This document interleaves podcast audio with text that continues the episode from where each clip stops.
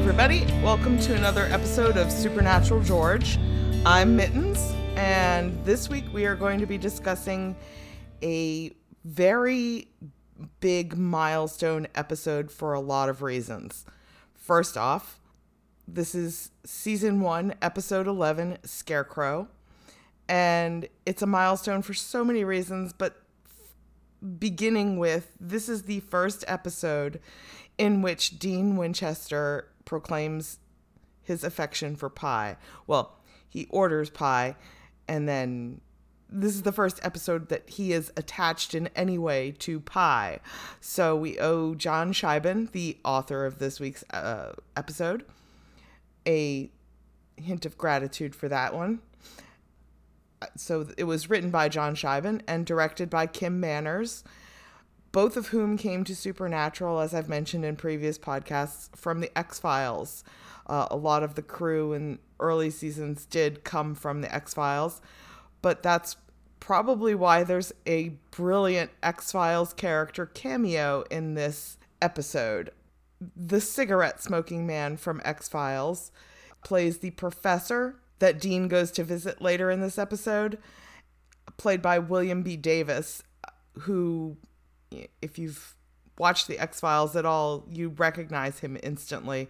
It just see, seems weird to see him without a cigarette in his hand in this episode. There's a lot of X Files connections going on in this episode that don't really have anything to do with the plot, but it's just a nice little nod to the episode itself.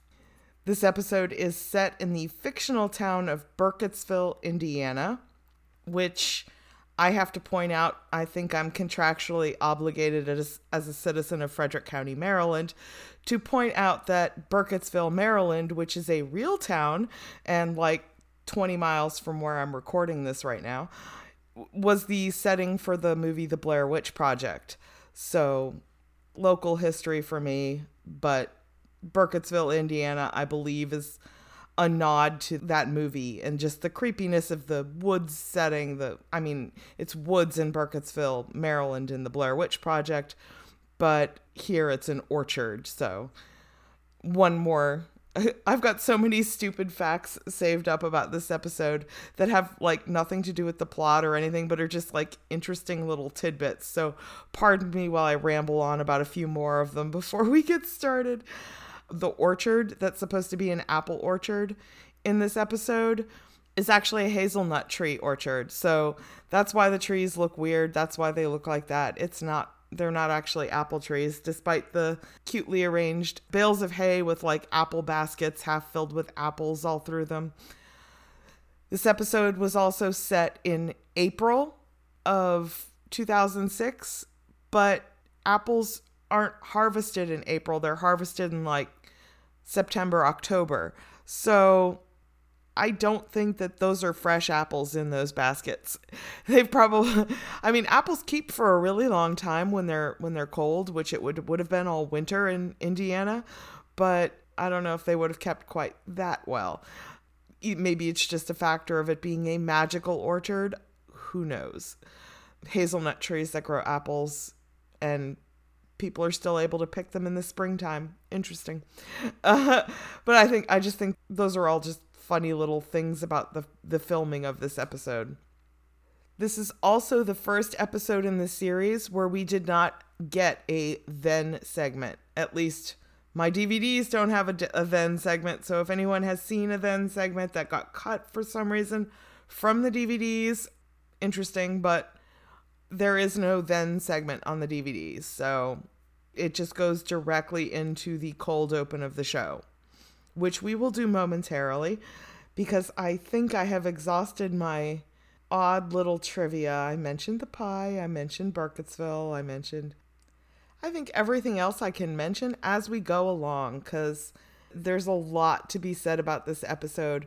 It's about family and family tradition and it's our first introduction to the the concept of sacrificing and sacrificing one's own family in the name of a supposed greater good that will become the core of the story for a very very long time to come even through finding out Chuck's true role in the whole story and what he believes is the final installment of his own story, sacrificing one for the greater good.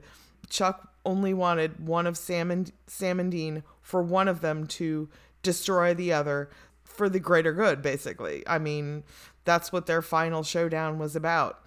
And in the end, that's what the series finale ended up being, even though Chuck had supposedly been defeated. So, this is a core key theme in the entire series. There's also the conflict between Sam and Dean that we really started to focus on last week in Asylum as Sam confessed under the rage ind- induction therapy from Dr. Ellicott in, in Asylum. He confessed how he feels about Dean, even though he continues to insist that that's not really how he feels about Dean and that it was all just a rage monster. It was what he'd been forced to say because of what the ghost had done to him. And that's Sam's excuse a lot of times. Like, I have to mention this because I'm the TNT loop addict. So I, I actually watched season four, episode 14, Sex and Violence, today on the TNT loop. And that was Sam's excuse to Dean in that episode. While under the siren spell, Sam said that Dean was basically dragging him down, that he's weak. He's too weak to kill Lilith, to stand up to Lilith. And at the end of the episode, Sam tries to insist that that's not actually how he feels.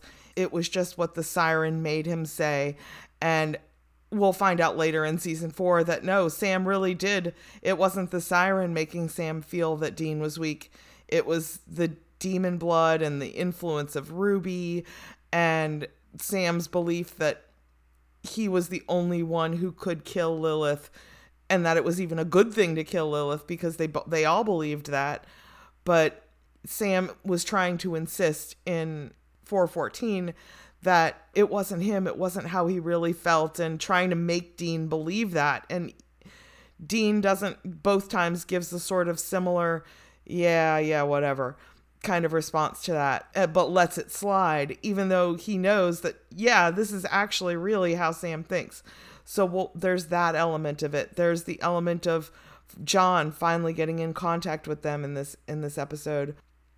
This is another big reason this episode is a groundbreaking one. It's our first introduction to Meg. We don't know who or what she is yet. I mean, we all know she's a demon, but this is how she introduces herself to Sam.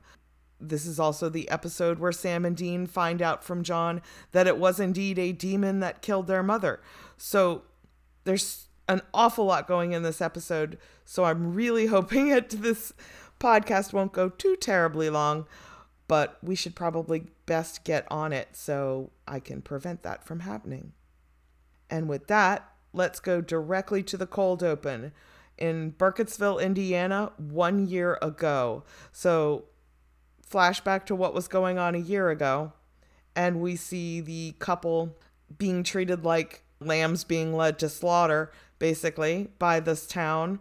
Their car had been tampered with while they ate at the restaurant and were given a free apple pie to take with them, even. They're on their honeymoon or, or recently married. Their car breaks down conveniently right by the orchard where they had been directed to get back to the highway. Scarecrow pops down off of his his mount, his his cross hanging he's hanging on in this orchard and kills them. Thrilling, cold open. And then we slam to the title card. Because I can't shut up about stuff, the the woman who plays the cold open victim is also you may recognize her as Nurse Foreman, aka the Wraith from season 5 episode 11 Sam interrupted she dies horribly here, but at least she gets to be a wraith in a few years.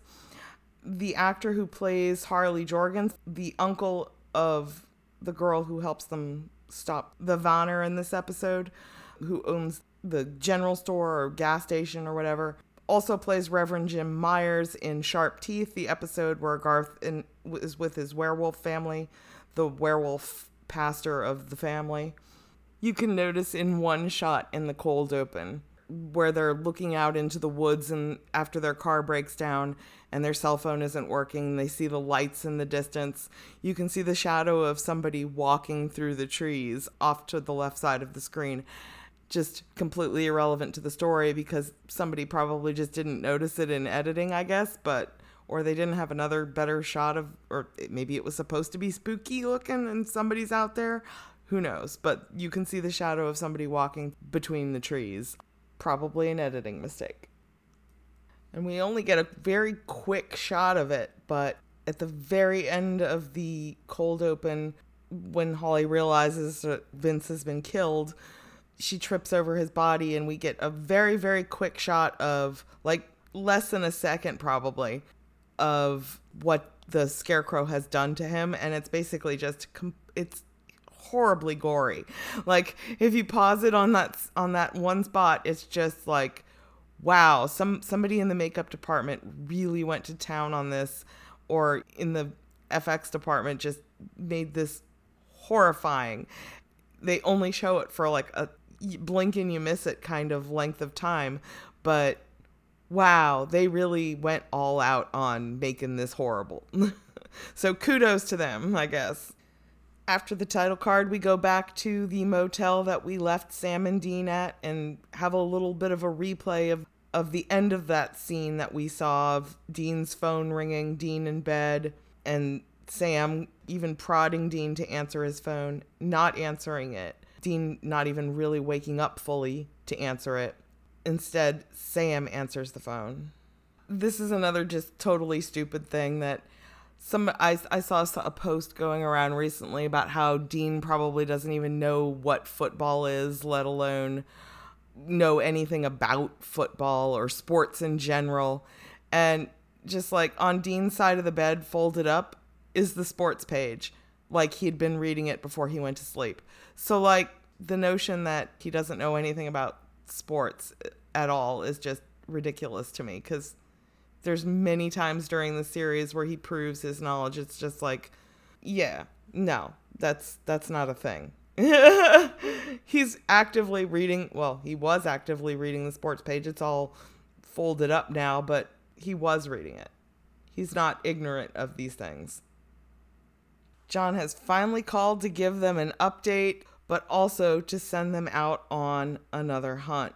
Meanwhile, because it was Sam that answered the phone, he only wants to know about where John is, about how they can get in on on helping him get the thing that killed Mary and Jessica because to Sam now this is all becoming more real. This episode's the first time he's even mentions Jess in many episodes. It was almost like he'd moved on with his life a little bit. But now that John's closing in on the thing, this is also the first time he tells Sam that definitely 100% it was a demon that killed Mary and he's getting closer to it. That it's still very dangerous, that Sam and Dean need to stay away and he can't tell them anything more right now because it's dangerous to talk about it. He says demons are everywhere looking for them, trying to stop them, and that, you know, this is a much bigger deal than Sam has any clue about. And yet, all Sam can do is be like, no, we're coming to you. We're coming to help. He can't get past that. Kudos to Jared for showing that he's about ready to throw a little tantrum here over John not giving him the answers he wants. As far as we know, this is the first hunt that John has directly sent them on in a long time. I mean, the last hunt we know he directly sent them on was Wendigo. Apparently, the coordinates in last week's episode may or may not have been actually from John or just leading them on a wild goose chase or showing them something about themselves that they needed to know to carry the plot forward. But it drove Sam to this breaking point. They've been trying desperately to get in touch with John since the pilot episode he finally gets in touch with them directly, not through texts or coordinates or cryptic messages in the journal, but directly and gives them an order to go someplace that he knows that something bad is happening and Sam and Dean have literally one chance to stop it. It happens this one week of the year, every year, and this is the only time anybody has to stop it. Could be that John was going to take this one himself this year. He'd been following the pattern for the last three years. Those are the names that he tries to get Sam to take down, that Dean ends up taking down. Dean ends up doing the research on this case while Sam drives, probably to let Sam blow off a little steam. But Dean is the one who takes down the names. Dean is the one who understands if John says they it's too dangerous for them to go after him and he wants them to stop looking for him because the demons are use literally using this against them. Like we'll find out in a few more episodes in Shadow when they meet Meg again. The demons were trying to use Sam and Dean to lure John in to hurt all three of them. So John is actually right here. I mean, it would be better if he actually explained this. They're they're using us to try and get at each other. Like if he just said that, maybe Sam could have chilled out, but no, John has to be all super secretive. Though legit, he's probably right. Demons are listening into them. Their communications aren't safe. Dean at least accepts that as logic and tries to do the only thing he can do at this time, which is take the case John wants them to take because regardless of what they do, two people are scheduled to die this week, and Sam and Dean have the power to stop it from happening. They may not be able to help with the demon hunt, but they can save these two people's lives and stop whatever it is that's killing two people every single year, probably since that town was founded. So as Dean explains the case to Sam and what he's discovered and what John the research that John did, he's impressed that John put this case together, finding three couples that disappeared the same week in April every year on a cross country road trip, and they all their paths crossed through this one part of Indiana. And that's all the information they had. It's not really John that's put this case together, it's Dean who puts this case together. You know, the fact that all three of these couples' routes crossed through this one town before they died and disappeared, like sure, yeah, you could notice something like that, but where? Why? What made that happen this particular week in April? John didn't know any of that. He left that to Sam and Dean to figure out, and Dean does figure it out very quickly. Sam is kind of upset that John would send them on this distraction run to save a couple. He pulls the car over and tells Dean, no, we're going to California. He knows the area code where John called them from is near Sacramento. He's trying to insist that they turn the car around basically and drive to California, which is from where they are in Indiana. It's at least a two day drive if they, t- they take turns and sleep in the car and like don't really stop for anything. It's at least a day and a half, two days drive. Dean tries to give Sam every rationale for staying and working the case. You know, it's too dangerous. Dad said stay away. We've got to save people, work jobs. There's people who are going, they know for a fact that if they leave, if they turn around and go to California, within a week, two people will be dead because of that choice. Dean can't live with that. Sam's like, I don't care. That's his literal words. He says it like three times. I don't care. He only is single mindedly trying to get answers. He's like, How old was were you when mom died? Four. And he's like, Jess died six months ago. You you have no idea how I feel. And Sam's like, I don't think he has any idea how Dean feels, having this been his experience since he was four not just six months ago. It's not like the hurt of that has gone away in any measure. it may not have been the love of his life being killed, but it was his mother, for crying out loud, who's a woman Sam had zero attachment to until like two episodes ago. So I don't think Sam understands. I really don't. And I'm 100% with Dean here when he tells Sam he's a self being a selfish bastard. That is an accurate depiction of Sam's current behavior. And I mean, I get it. I feel for him for his loss of Jess. But again, what's he going to do? Drive out to California? He wants to take one week. He's like, Dean, one week, that's all we need to, to get answers and to get revenge. And okay, how do you know John's still going to be there? Do you think he's actually going to stay by where that phone booth was he called you from, or that he's going to hightail it out of there as fast as possible to somewhere where you don't know where he is again?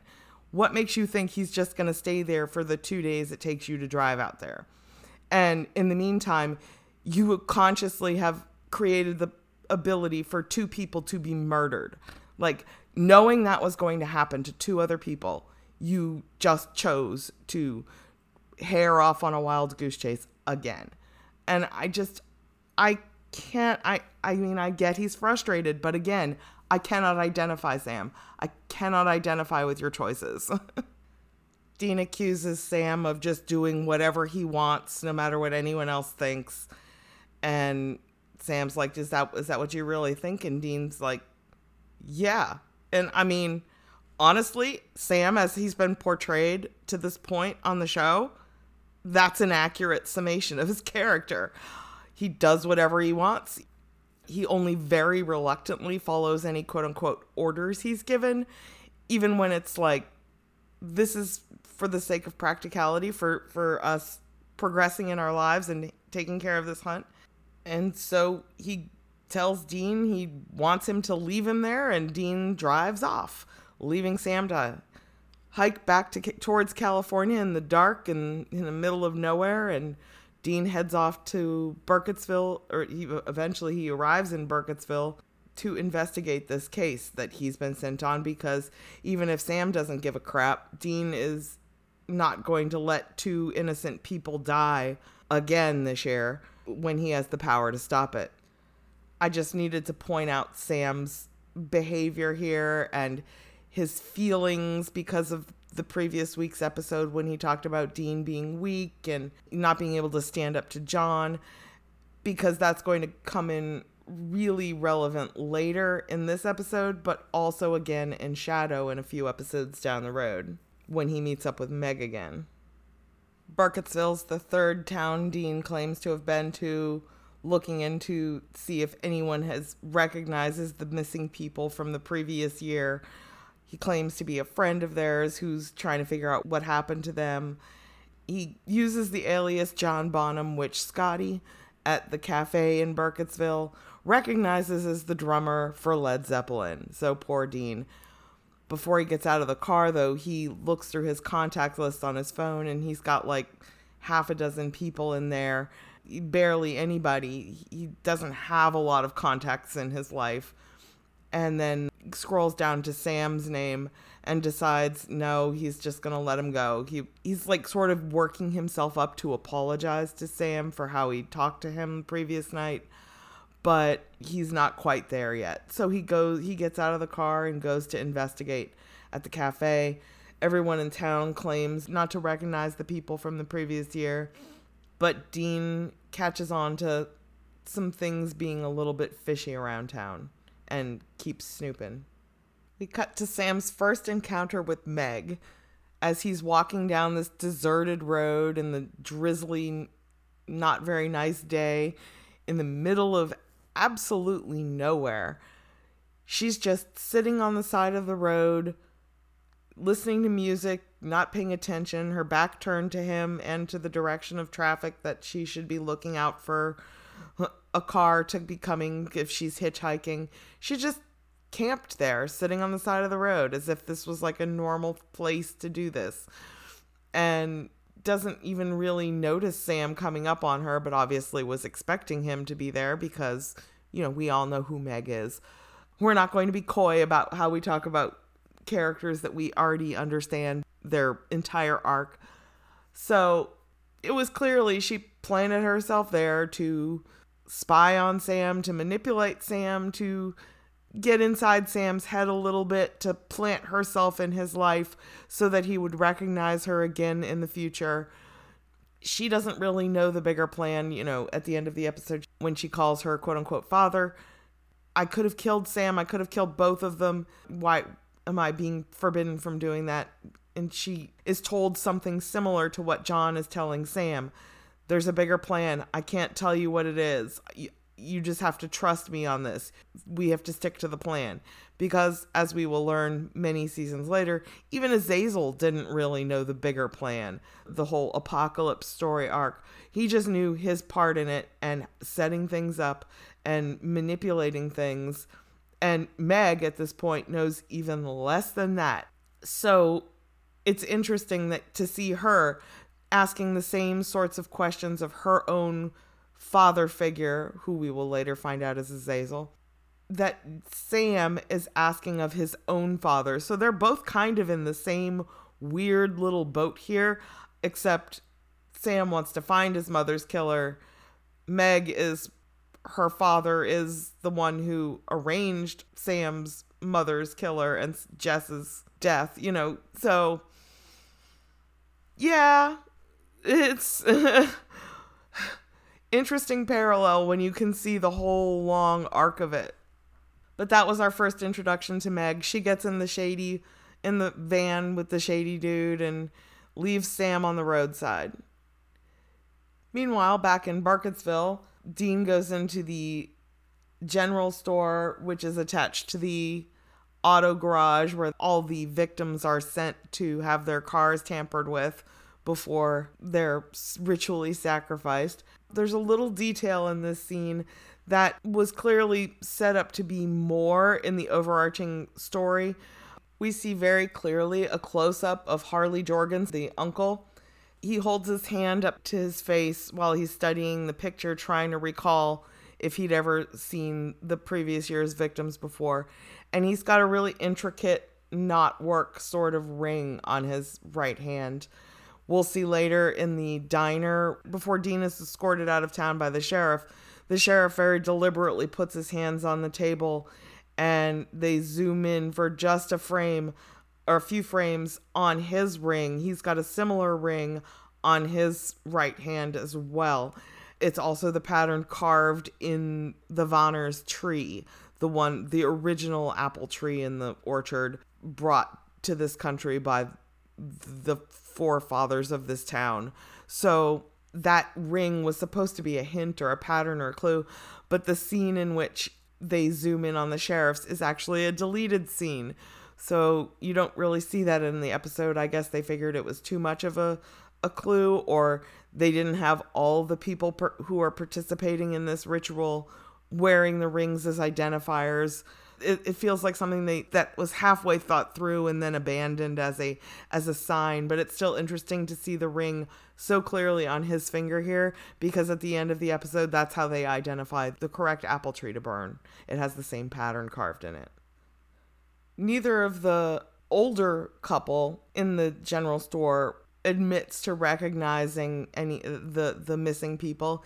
It's their niece Emily who is apparently uninitiated in their ritual of killing a couple every year to keep the town thriving, to sacrifice people to this god that brings their town prosperity. She recognizes the guy because she remembers his distinctive tattoo. That prompts them to have to confess, oh, yeah, we gave them directions and sent them out of town toward the highway. Dean asks for those same directions, and because Emily's standing right there, they give Dean the same directions. Dean probably would have driven right past the apple orchard, except his EMF meter in his bag on the back seat starts going nuts as he drives past the orchard. It prompts him to pull over and examine the EMF meter, like, stop making this noise, please. But he looks out into the field and notices the scarecrow out there. Because Dean's not an idiot, he starts to put pieces of the puzzle together and realizes something is going on here, and this is where these people died. And I have to say here that the whole plot of this episode with a god creature offering protection and prosperity to a whole town based on annual sacrifices to it is basically the exact same plot of season 12, episode 18, The Memory Remains, where the god Moloch with the meat packing town. So this is apples, that's meat. The family who owned the packing factory and basically owned the entire town had prospered and thrived and become wealthy because of their yearly sacrifices to to a god they kept locked in the basement. So, same concept, kind of the same resolution, kind of killed by your own god. but this is the original iteration of it. It's, it's not really the god that is the monstrous one in this case. It's the people who are willing to sacrifice their fellow humans to the god for their own personal greed. So Dean goes, and investigates the orchard, discovers the scarecrow, puts all the pieces together very quickly. Like, literally, the scarecrow was pieced together from the bodies of its previous victims because he recognizes the tattoo on its arm from last year's victim. We get the classic, you fugly, as he evaluates the scarecrow and realizes exactly what's been going on here. He goes back to town and meets up with Emily at the gas station, pulls up to the pump and asks her to fill up his tank for him. And it's just like, dude, fill up your own tank. Don't make her do it. but uh, he, he talks to her and finds out that she's only lived there since she was 13 when her parents both died in a car accident. And it kind of makes you wonder did her parents die in a car accident? Or were they one of this town's victims? The couple sacrificed to the Vanir that year, and she was taken in by her aunt and uncle. And God, I even had the passing thought that what if they really aren't her aunt and uncle and they just took her in after her parent they you know they sacrificed her parents to this thing gosh wouldn't that be just horrible but i mean they obviously care about her they regret when they have to try and sacrifice her to the Vanir, but they still do it anyways. But if they sacrificed her parents and they are blood relatives, then it's not surprising that they would be willing to sacrifice anyone else other than themselves. Dean asks her if she likes living there, and she says, Yeah, it's the boonies, but I love it because our town, it's almost like our town is blessed. Other towns around them have been people have been losing their homes, their crops are dying off, and they're not having a profitable harvest anymore. But their town is special because every year they have this more than an abundant crop. It's almost like they're blessed. And she has no idea that they kind of are by this human sacrifice that takes place for the town once a year. She doesn't even suspect anything, at least as far as Dean can tell there is another car there being serviced for a couple who had just driven through town that day. So Dean now has to go find them and warn them away from the orchard. Meanwhile, we find Sam has finally made it to a bus station and he's trying to get a ticket for California, but there are no buses running until the next day, so he's basically stuck there unless he wants to buy a car or, as he will later choose, to steal one. And of course, at this bus station, he finds Meg again because, of course, he does. Like Dean did as he pulled into Burkittsville, Sam pulls out his phone and is contemplating calling Dean, probably to apologize. But Meg distracts him, and so Sam puts his phone away for now. So, good timing there on interrupting him from actually reconciling with Dean. I don't know Maybe her goal was to just keep them split up, to stay with Sam if she could, and she failed at that, which, yay, always good when you can have the demon's plan fail. But she tries to get in on Sam's good side here. It is interesting, though, that Meg is the first one who's been able to get Sam to chill out just a little bit. You know, if you've been waiting for something for so long, then what's one more day? You know, it's not going to destroy your life that the next bus isn't leaving until the day, the next day. Sam actually chills out a little bit enough to like smile at her and relax, which good for Sam because holding that much stress inside yourself has just got to be bad for you. Back in Burkittsville, Dean goes back into Scotty's and finds the couple there being given free slices of their famous apple pie because Burkittsville is apparently known for its apples probably because they have a god growing them in their orchard. Anyway, they're uh, on the house, free pie for this couple. So pie in the show tends to be associated with slaughter. Like, this is the least they can do for the people who are sacrificing their lives. You know, give them a slice of pie before they go off to die. Pie doesn't have the most positive connotations in this show. And luckily, Dean never actually gets served the pie. So even when they were getting ready to sacrifice him, he still didn't get any pie. And that's just a damn shame. But Dean comes in and Scotty basically ignores him entirely, comes in and says, You know, I'm going to a cu- cup of coffee and a slice of that pie. So while Scotty proceeds to ignore him completely, Dean tries to make nice, pleasant conversation with these people. They explain, We were just passing through town and we're told by the people at the garage that we had a leaking brake line. They probably saved our lives and that their car will be fixed by sundown. And Dean's like, That doesn't sound right. You know, I know a thing or two about cars. I could probably get you up and running in an hour. And they're like, oh no, we'd rather the mechanic did it. Dean is trying to think of a way to tell these people that their lives are in danger and they need to go claim their car now or to stay the hell away from the orchard. But of course, they don't believe him. And Scotty has now called the sheriff to come and kick Dean out of town. The sheriff comes in and basically makes Dean look like the least trustworthy person for making proclamations about, you know, kicking him out of town in front of these people. In the cutscene that I mentioned, it's the only cutscene from this episode. The sheriff lists some of the complaints against Dean as vagrancy and harassment and stuff. And it's like, really? Vagrancy? Because he's been hanging around your town all day? patronizing shops and talking to people. Like, okay, he got gas at your gas station and went into your general store and now he's ordered coffee and pie at a restaurant. Like, that's vagrancy now? Okay. But of course, that doesn't put any trust in Dean from th- these two people who are next on the Vanir's sacrifice list. So Dean gets the official police escort with lights and sirens and everything right out of town.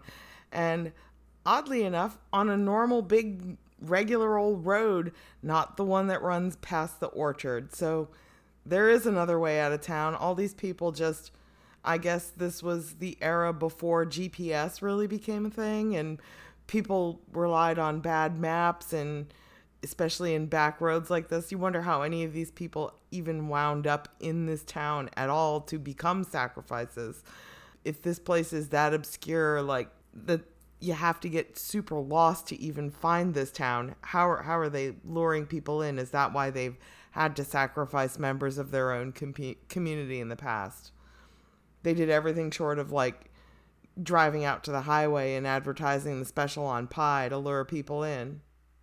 Meanwhile, back at the bus station, Sam is talking with Meg, and we hear Meg's, of course, as we know it, fake backstory. She probably picked things up from her meat suit's history of why she left home or whatever, or maybe just made it up out of whole cloth. Who even knows? But it's a story that Sam finds sympathetic, and it plays right into the selfish anger that Sam has been expressing since basically the beginning of the series about choosing his own path in life and why that's important to him and learning that you know meg is a demon specifically to manipulate him in this scene really emphasizes just how negatively the story judges sam's belief in this and his choices and actions in the early part of the series. Like oh yes we actively had to parallel you to a demon in order f- for you to find a character you found sympathetic. Hmm.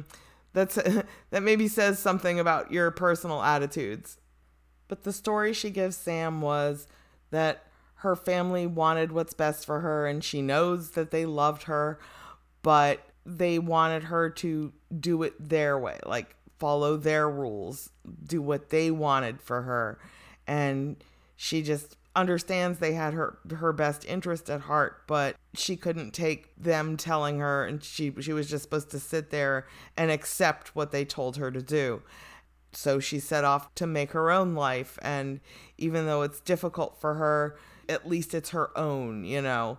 So even though she's basically hitchhiking and alone in the world, living completely isolated, except for strange people she meets on the road. And this is the impression Sam has of her, not knowing she's a demon sent there specifically to mess with him. Because we don't even learn that in this episode. But Sam smiles at this and says, Yeah, that's the same reason that he left his brother. Because his brother was the same way as her controlling parents who were trying to tell her how to live her life and tell her what to do and it's just one of the key thing that she says that just doesn't really make sense unless you understand the whole thing about Sam and his, and his intelligence and it, the fact that he did yeah he went to Stanford. You know morons don't get into Stanford. But she says I had to be smart but not too smart to that I'd scare away a husband. And it's just like really is that what Sam is thinking about himself that John wouldn't let him be too smart or that Dean won't let him be too smart and that he has to like downplay his intelligence to to be around them or to coexist with them. And it's just yuck. Really Sam? Really? Do you really think of yourself as that much smarter than Dean? I'm have issues with that. So Meg makes a toast to us the food might be bad and the beds might be hard, but at least we're living our own lives and nobody else's.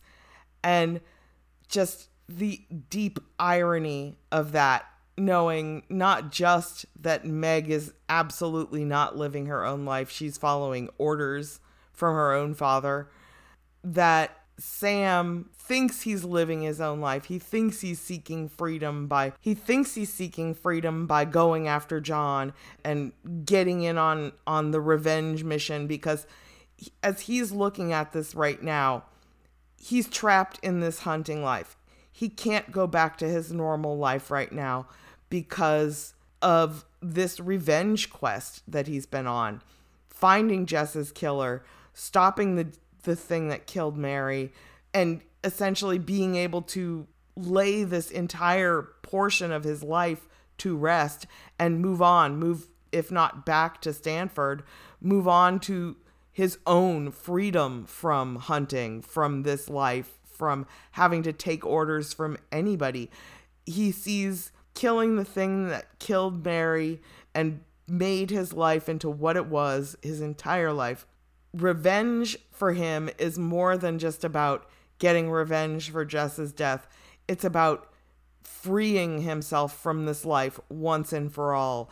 And oh, Sam, oh, Sam, I feel for you, hun, because to you right now, this looks like light at the end of the tunnel, but that tunnel is years long and you'll never really see the light at the end of it. So, sorry, I guess. But yeah, Sam's eyes are about to be opened. Dean, at least, is a bigger picture kind of guy.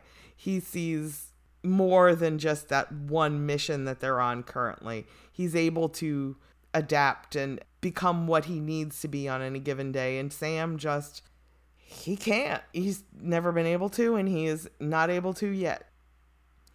Meanwhile, night has fallen and Dean is driving back into Burkittsville the same way that he was ceremoniously escorted out of town earlier in the day.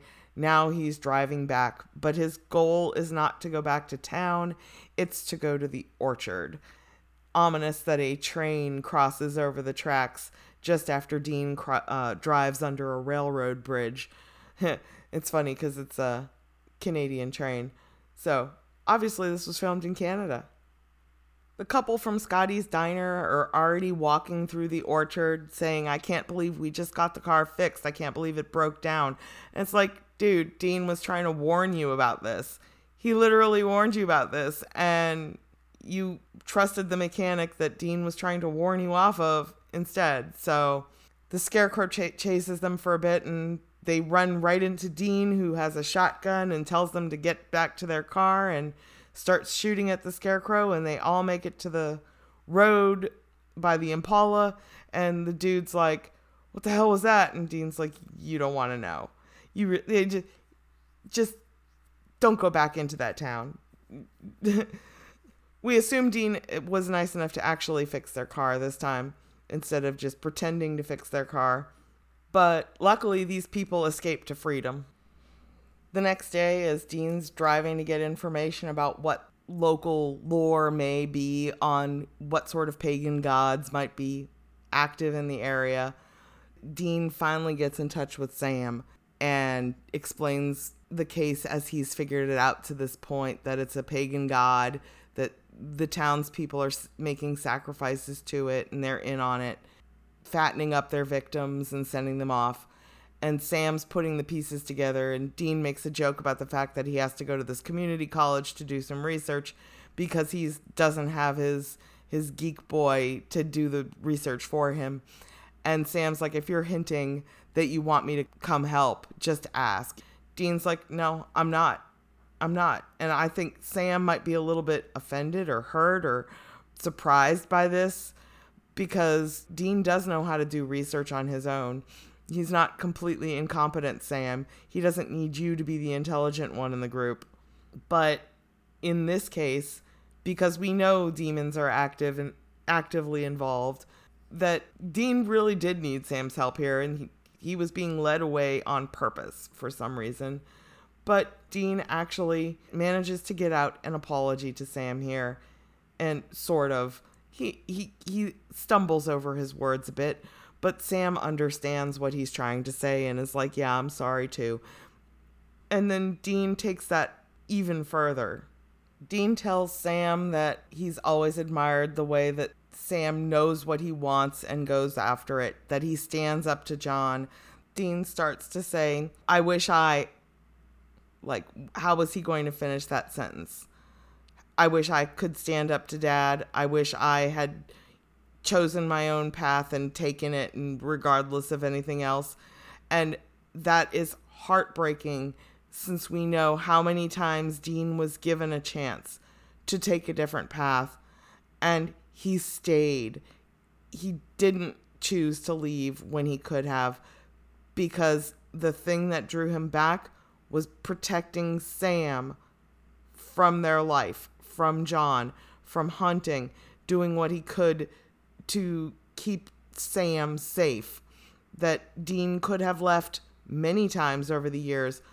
The obvious one we always think of is when he was at Sonny's boys' home when he was arrested and Sam got sent off to Bobby's for a month or two or whatever.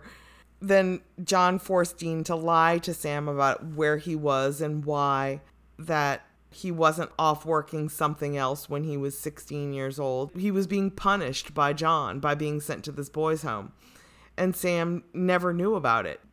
Sonny offered to say, he said, you know, if you want to stay, I'll fight for you to stay and Dean had a life there. He could have had a girlfriend. He could have had a normal life growing up at Sonny's or finishing off his high school career at Sonny's at least. But he saw Sam in the car and he was considering staying. And then he's like, no, I can't. I can't.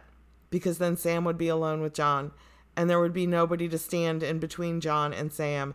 And Sam wouldn't be able to stand up to John for long because John would just crush him into the person that Dean had become to protect Sam from that. And it's just heartbreaking that little I wish I from Dean in this case. And obviously we won't know any of these other things about Dean and his childhood and and where he could have had a chance to jump off this train that he's committed his life to now. And even in season 14 when he finally meets John again in Lebanon, Sam's like, what if we could send him back earlier so that he would remember, you know, know these things about the demon and we wouldn't have to go through all of this. Dean's like, I wouldn't do it even if that was a possibility because I am who I am because of the life that I've lived. I don't even know who I would be otherwise. Would I even be the same person? Like, he's good with who he is. He's accepted his life. He's accepted his family. He's accepted who he is. And Sam has always fought against that to the point where Sam's recurring role in is always running away from hunting, trying to chop this part of his life off or just pretend it doesn't exist at all. And just Dean can't do that. he is who he is and he accepts himself as that. And for Sam, this is the first this is just the beginning of Sam's journey to that. Sam's still going through the anger and loss that Dean has been feeling his entire life. He's only 6 months into this. He's got a long way to go. And already Sam's misinterpretation of Dean and his actions and his thoughts on the matter Sam is having to reconsider everything he'd thought about Dean before. That maybe he wasn't just being a jerk who was trying to control my life. Maybe he really was just trying to do the best for me because now he's letting me go. He's saying, Yes, go, live your life, be happy. Let me know when you find dad and, you know, take care of yourself.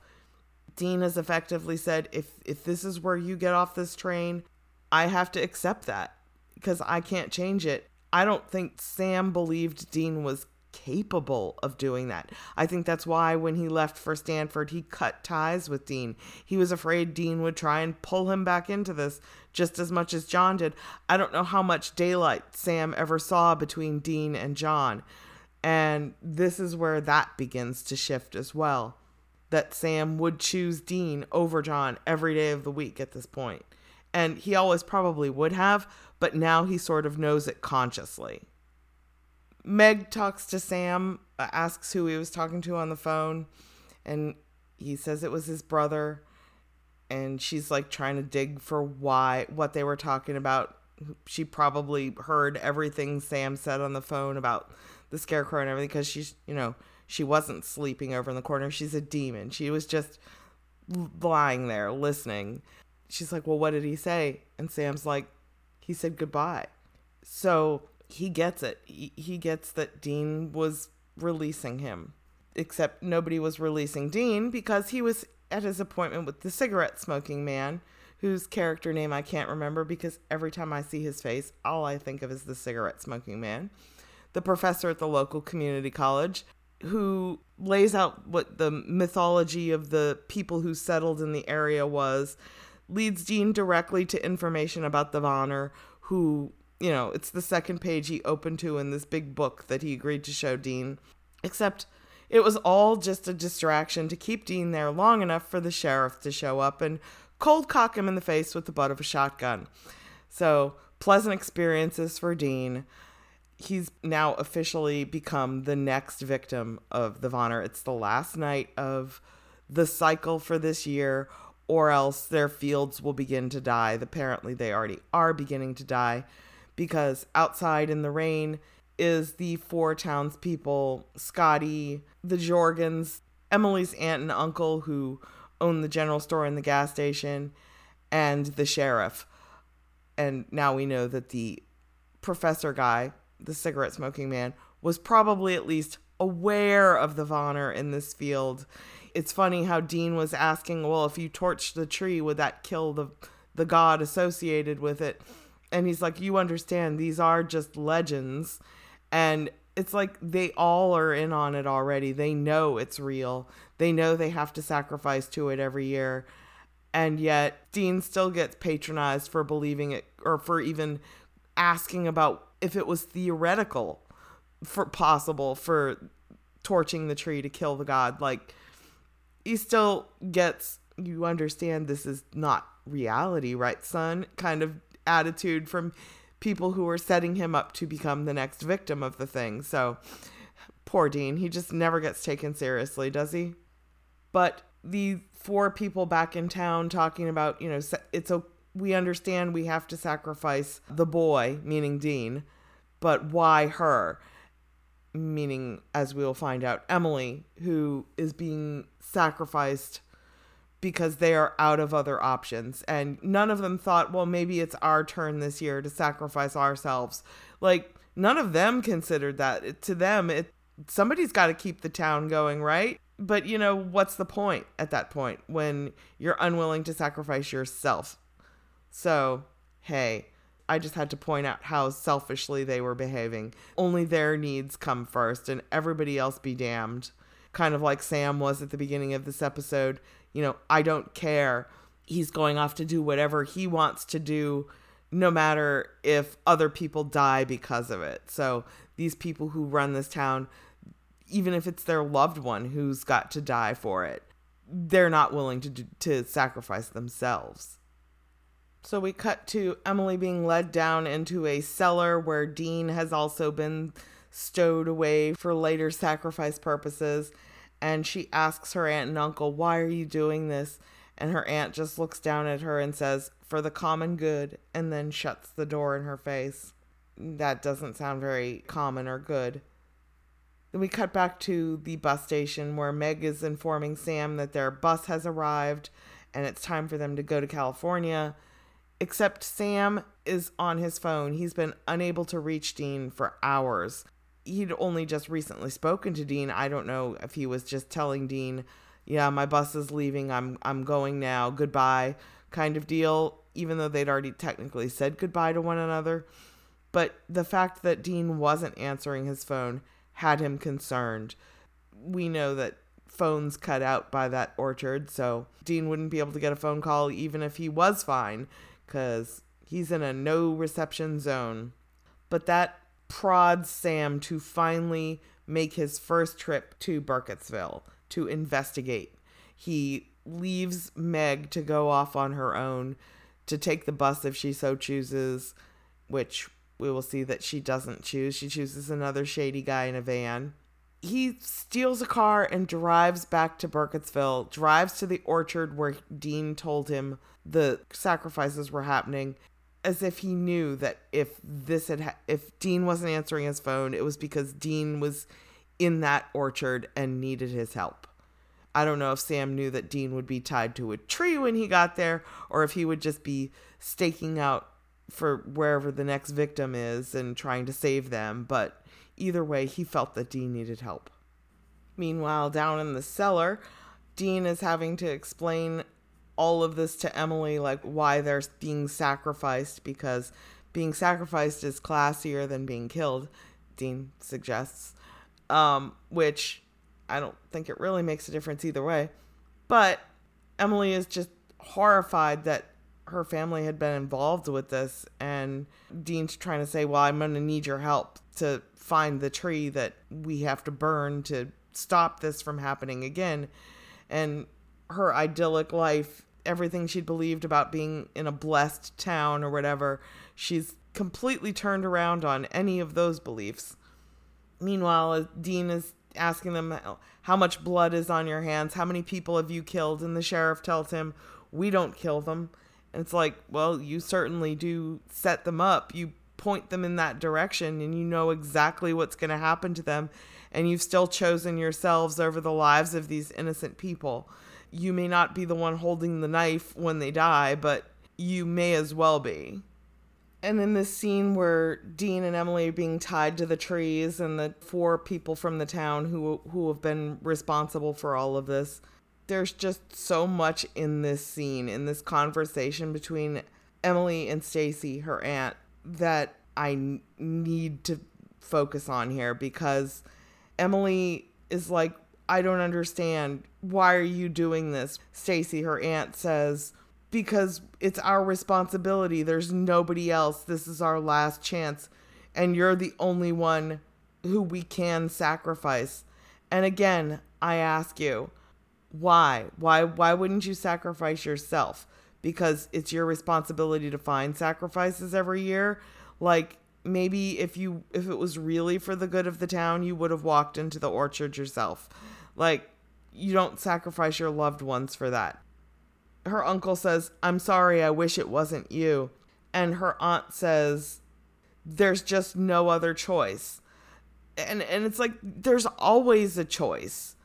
I frequently say the worst thing they say on this show is, We didn't have a choice. I had no other choice. I had to. There was no other choice it's just the worst thing you can say on the show because it means that you gave up on finding another option. The best thing on the show is we'll find another way, right? And Dean even struggles with that one himself over and over again. They all struggle with that one. But there's always a better way than doing the thing that you think you have no choice but to do. this whole fate versus free will. It's like well, you all have free will. You are making this choice. You could choose not to kill people or to not to sacrifice people to this god. You could choose to let your town die and either find something else to do with your lives or move somewhere else where you can be prosperous without having to slaughter people to do it. Just because it's tradition doesn't mean it's good, and just because it's been your the way you've lived your whole life to this point doesn't mean it's the only way to to live your life. And you always had a choice. But Stacy explains to Emily that that's what sacrifice means. You know, Emily is like, I'm your family as a motivator for them to not sacrifice her to this God. I'm your family. You would even sacrifice that. And this is something else that will come up over and over again that even to Chuck's final narrative, sacrificing his family so that for the greater good, so that the world could be um, why he sacrificed Amara to lock her up for the rest of existence c- to come to pass. Couldn't have if he hadn't locked her up. Well, this is the Chuck narrative. This is it. Here in this episode, again, so much of this story is about this same refrain that one has to be locked away, put aside, sacrificed, killed for the other to have plenty and and a good life and whatever they wanted and all the options available. It's like they always had a choice. Chuck could have sacrificed himself and allowed the world to be without him, but he couldn't do that. Any story where that didn't happen is a story where he won, basically. Sorry, I'm back on the finale again. Get me off this train. I'm going back to the the orchard here, I swear. But sacrifice means, according to Stacy here, giving up something you love for the greater good. She's doing this in the name of the town and keeping the town safe and keeping the orchards healthy and the apples that they're famous for fruiting for years to come. It's just, and she says, the good of the many outweighs the good of the one. And it's like, yeah, but is it really for the greater good or is it your selfishness? Are you just being that selfish that you can't let go of this prosperity that you have, this abundance that you have, and work for something else for yourself. Sacrifice doesn't mean giving up something you love for the greater good because it's not for the greater good, it's for your personal good. Like, yes, the town, the town, the town, the rest of the town doesn't really even know what you're up to. It's the four of you, it's for your personal gain. That's what it's for. And just admit that. And here is where we get one of Dean's iconic lines as the four townspeople leave them abandoned, tied to the trees in the orchard, and he shouts, I hope your apple pie is freaking worth it.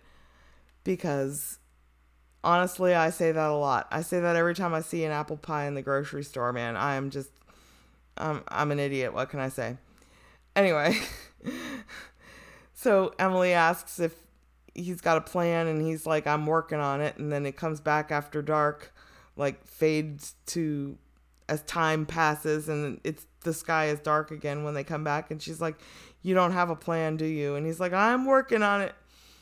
And uh, luckily for them, that's about when Emily hears hears something crunching in the woods and she thinks it's the scarecrow, but it turns out to be Sam, having finally arrived after after stealing the car and driving from the bus station, and fi- finally finding the orchard.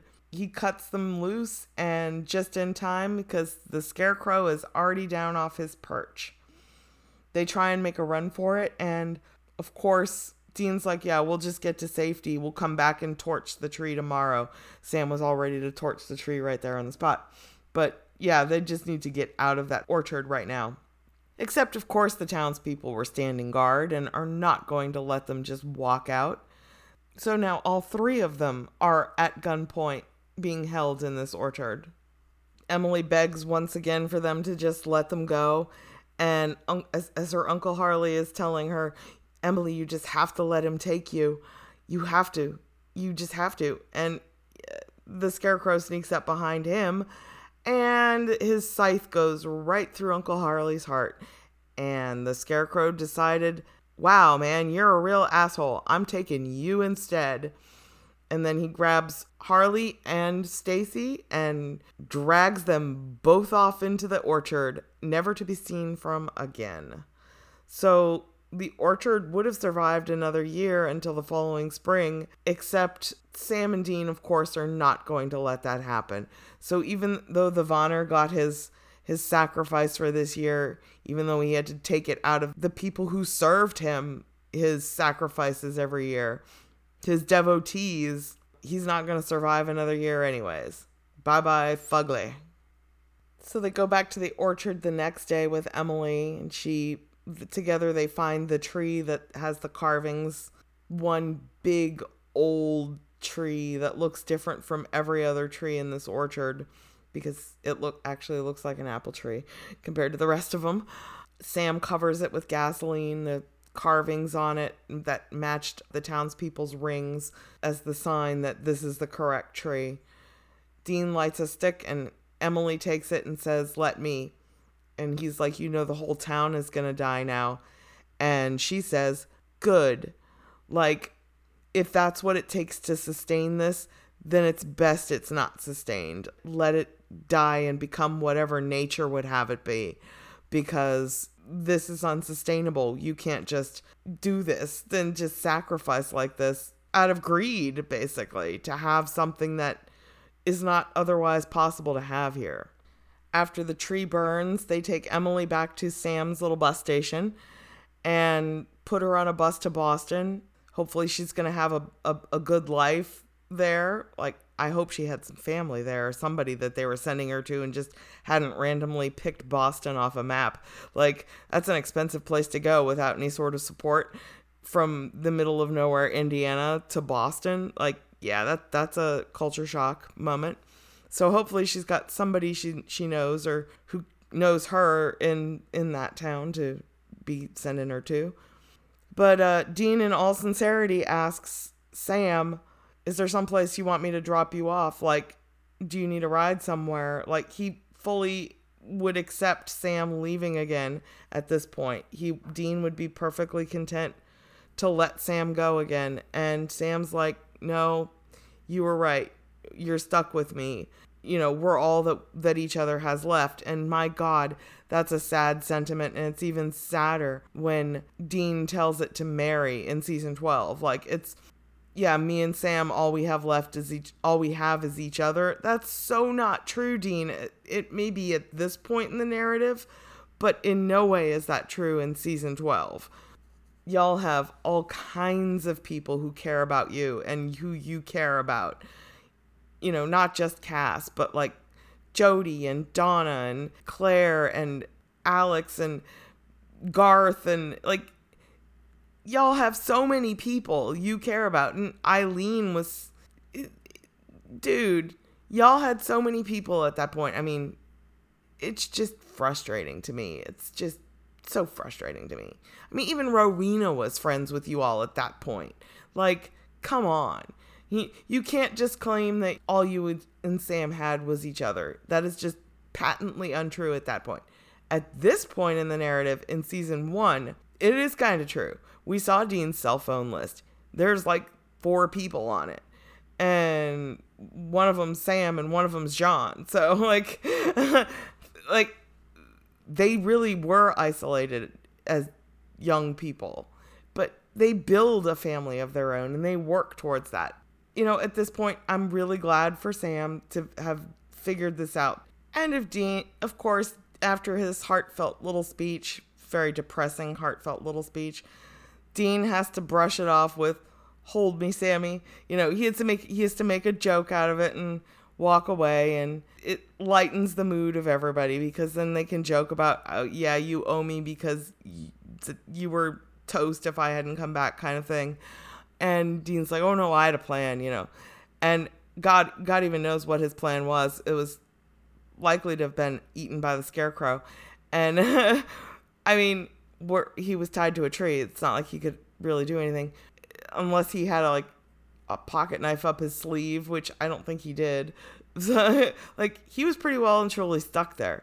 So good thing Sam did come back for him. I think Dean halfway hoped or expected Sam to come back in a weird way, but whatever. Irrelevant. What we need to talk about right now, though, is Meg going off at the final scene with another shady guy in a van, tells him to pull over, that she has to make a call, pulls out her blood bowl and talks to her father, gets the whole lowdown on why wasn't I allowed to kill him? I could have killed both of them. And yes, yes, father, yes, father. So she's taking orders from her family just as much as Sam ever was. And we know she's a demon, so that's why. But there's a bigger plan afoot that neither Sam nor Dean is aware of yet, and John is trying to keep hidden from them, which probably is not a good thing in the long term. We know what not talking to each other, how that always results in problems for everybody on the show. But it, not talking to each other in the name of protecting your loved ones from trouble, and it never protects them. Like, guys, come on you good intentions, bad results. It's just ah, so frustrating. One last thing about the whole we're all we've got. It shouldn't have been the end of the show. It shouldn't have been we're all we had was each other. That's just the most depressing thing is that was the low point of season one was the fact that they didn't have anyone else but each other. And yet it's supposed to be the happy climax of season 15 that all they really had was each other. And when Dean died, oh, Sam just went off and lived his normal life finally. Are you trying to tell me that after 15 years of character growth, this is where the show ended on a point that would have fit as a halfway through episode 11 of the entire series as a finale point where Dean was ready to re- to let Sam go live his own life, to make his own choices, to choose his own path. And then Sam was prepared to do that as long as Dean didn't need him. Like you can go now. You can go now at the end at the very end of the series that Dean would just be like, "Yeah, forget I ever existed, forget hunting ever was a thing. Go be normal and be happy and then then they meet up again in heaven. Like basically the series finale had the same episode structure and emotional beats as this episode right down to the friggin pie. So the apple pie in the end at, at the end of season 15 was never friggin worth it because dean didn't even get to eat that pie it got smashed in his face i feel like i've just rewatched the series finale and in a bad way. Like, not that watching the series finale is ever a good thing, but I feel like if you ripped off episode 11 of the entire series for the series finale, you done fucked up somewhere. it should not be. that's, that's not how, that's not what coming full circle means. like, that, that's not how you tell a story. Anyway, so back to this once again. Let's try and get through this here. Who am I telling that to? I'm telling myself. God, because I'm the only one who's talking. Y'all are just stuck listening to me. Or, you know, you could have hit fast forward by now, I suppose. Whatever. Anyway, so Meg's in the van with the shady dude who she kills to talk to her father and get orders. And that's where we end this episode. She is obviously some sort of evil which we will find out eventually. And on that note, the episode ends. Great that Sam and Dean are back together, recommitted to this, not just finding John, but waiting to hear from him on what their next step should be because they don't have enough information to, to decide what to do or to know what to do or where to go or how to keep themselves safe. And by keeping them out of the loop, John is thinking logically he was protecting his children. He didn't want to put them in the crosshairs of the demons that he's chasing and hunting. But John himself doesn't really understand that there is a much bigger picture here. I think he knows to some extent the special children exist and something had been done to Sam, but he doesn't understand the much bigger picture of why all of this is happening he doesn't even understand it at the end of season two when they finally get Azazel. He expected that to be the end of the road. He expected that to be the end of their fight, that they would finally be free from that. And they never, of course, were, because the fight was never just about that, that little part of it that John knew about, and that he believed he had freed his sons from this life after that. There's never any getting off Chuck's ride. And this is just the first go around of that, where they're both recommitted to this. Yes, we can see the light, you know, thinking that there is a hope or a light at the end of the tunnel. And that's the point that should have been delivered on in a series finale. That there was eventually a light at the end of the tunnel once they got past this entire loop of story that went on for 15 years. You don't tell a story for 15 years and then go back and repeat episode 11 as the series finale. You give them that light that they had been hunting for, and they never get it. And it's just depressing as fuck. And here I am. Look, look at me. I am the never ending loop. Shutting up now. Shutting up at least until next week when we will be talking about one of the episodes that if you ask me to name my top five episodes of Supernatural, this is usually on the list. Season 1, Episode 12, Faith. Because we've talked about Sam and Dean and their personal faith a little bit up to this point, like in Hookman, when they were introduced to the concept of religious faith, or we were introduced to their concept of religious faith. But this is the episode that takes what could have been a show about something small about various myths around the country and then maybe climaxing with them killing a demon that killed their mother and getting their revenge. And that could have been the entire show.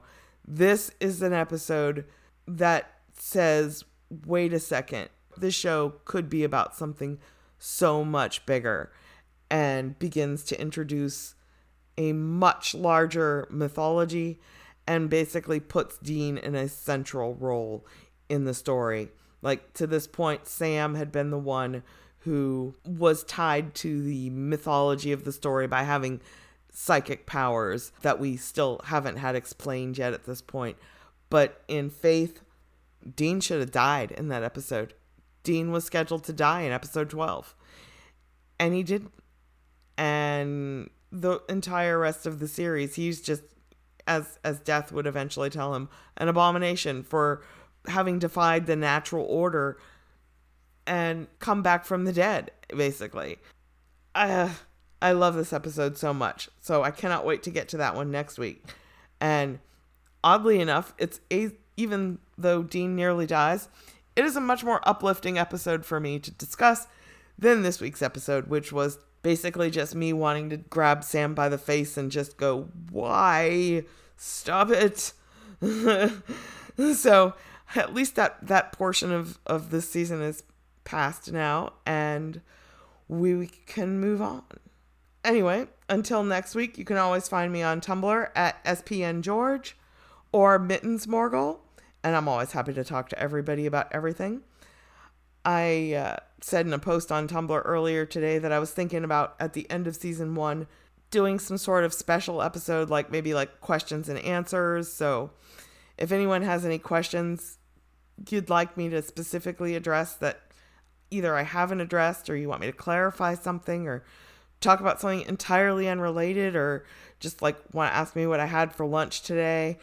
Um, I had jambalaya for lunch. It was really good. Uh, but like totally willing to talk about anything. So if anyone has questions, you can either send them to one of my tumblers or you can join us on the Discord server where I'm happy to talk about anything anytime. Just let me know, hit me up on Tumblr, and I will get you a link to the Discord. Until next week, then, I hope everybody has a lovely week.